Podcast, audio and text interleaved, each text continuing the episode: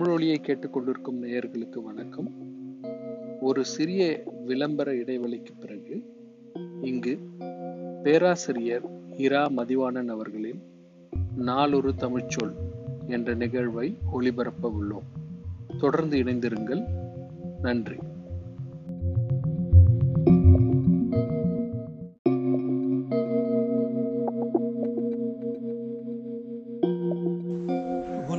தமிழன்பர்களுக்கு வணக்கம். நாளும் ஒரு தமிழ்ச்சொல் அறிவோம் என்னும் தொடரில் இன்று ஆண்டு என்னும் சொல் எப்படி வந்தது எப்பொழுது தோன்றியது ஏன் அவ்வாறு வழங்கியது என்ற இந்த மூன்று வினாக்களுக்கும் நான் உங்களுக்கு விடையளிக்கிறேன். இவருக்கு எத்தனை ஆண்டு ஆயிற்று அல்லது ஒரு அரசன் ஆட்சிக்கு வந்து பதினான்காவது ஆண்டு பதினைந்தாவது ஆண்டு என்றெல்லாம் குறி குறிக்கிறோம். முதலிலே மக்கள் ஒரு தெருவின் நீளத்தை அளந்தார்கள் வீட்டின் அகலத்தை அளந்தார்கள். இது நீட்டல் அளவையிலே அடங்கி விடுகிறது. ஆனால் காலத்தை அளப்பதற்கு என்ன அளவுகோல் இருக்கிறது?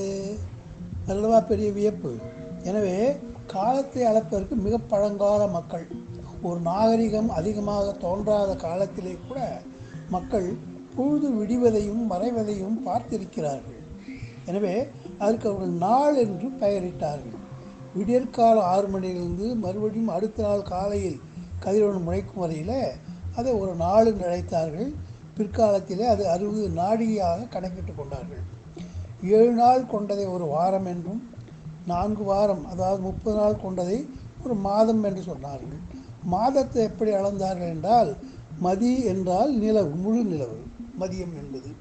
ஒரு முழு நிலவுக்கும் மற்றொரு முழு நிலவுக்கும் இடைப்பட்ட காலத்தை அவர்கள் ஒரு மாதம் என்றார்கள். இதுதான் ஆங்கிலத்திலும் மந்த் என்று சொல்கிறார்கள். அது மூன் என்று வந்ததிலிருந்தும் அவர்கள் சொல்லுகிறார்கள் இந்த மாதம் என்ற ஒரு கருத்து தோன்றுவதற்கு முன்பு என்ன இருந்திருக்கும்? அதுதான் வினா அதாவது நான் மக் மக்களின் நாகரிக கால தொடர்ச்சிக்கு நான் உங்களை அழைத்து கொண்டு போகிறேன். எனவே அவர்கள் என்ன செய்தார்கள்?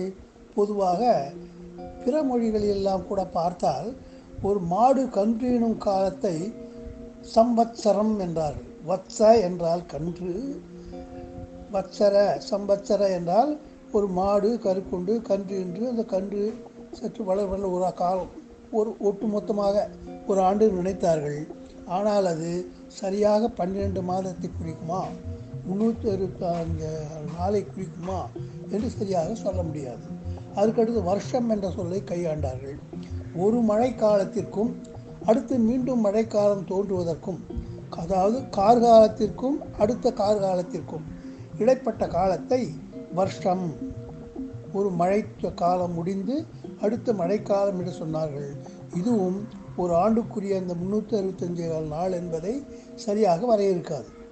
ஆனால் முக்கள் முதன் முதலிலே மக்கள் நாகரிகம் குறிஞ்சி நிலத்தில் தோன்றியது மலையில் தோன்றியது என்றுதான் பொதுவாக கருதுகிறார்கள். எனவே குறிஞ்சி நிலத்தில் உள்ள மக்கள் என்ன செய்கிறார்கள்?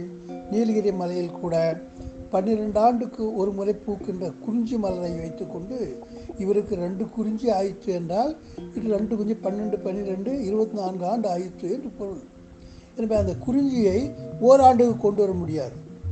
மலைவாழ் மக்கள் என்ன செய்தார்கள்? மூங்கிலிலே சற்று பெருவார இனம் என்று ஒரு இனம் உண்டு. அந்த மூங்கில் ஆடி முதிர்ந்த ஆவணி மாதத்தில் தான் முதல் முதல் முளைக்கும்.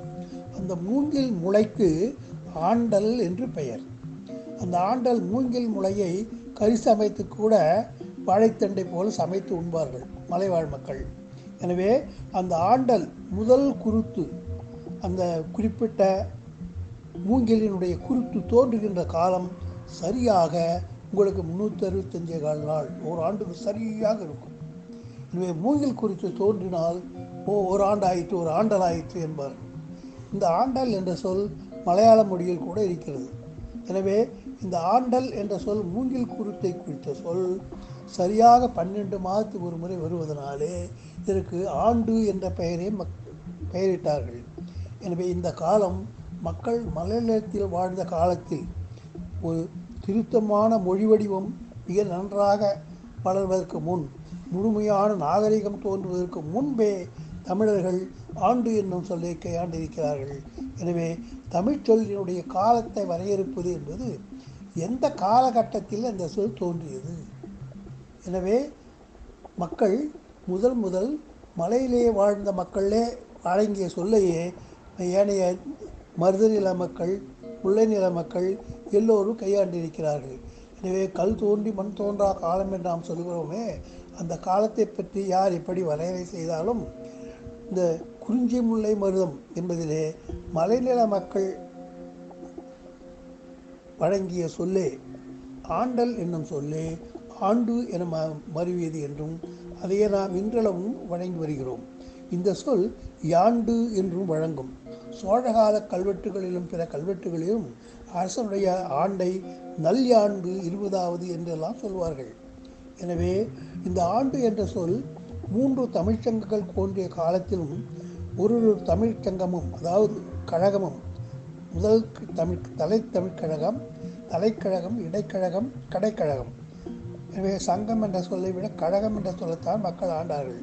அந்த மூன்று கழகங்களும் மூன்று தமிழ்க் கழகங்களும் தொடர்ந்து இயங்கிய காலங்களை ஆண்டளவில் தான் சொல்லுகிறார்கள். எனவே மூன்று தமிழ்கழகத்திலே முதல் தமிழ்க் கழகம் பத்தாயிரத்தி ஐநூற்றி இருபத்தி ஏழாம் ஆண்டிலே காய்ச்சினவழுதி என்னும் பாண்டியனால் தோற்றுவிக்கப்பட்டது என்று இறையனார் களவிலிருந்து நாம் அறிகிறோம். அடியாருக்கு நல்லாரும் இதை இங்கே குறித்து காட்டியிருக்கிறார். ஆதலினாலே ஒரு பத்தாயிரம் ஆண்டுகளுக்கு முன்பே நமக்கு தெளிவாக ஆண்டு என்னும் சொல் தமிழில் வழக்கத்திற்கு வந்திருக்கிறது என்பதை நம்மால் அறிய முடிகிறது.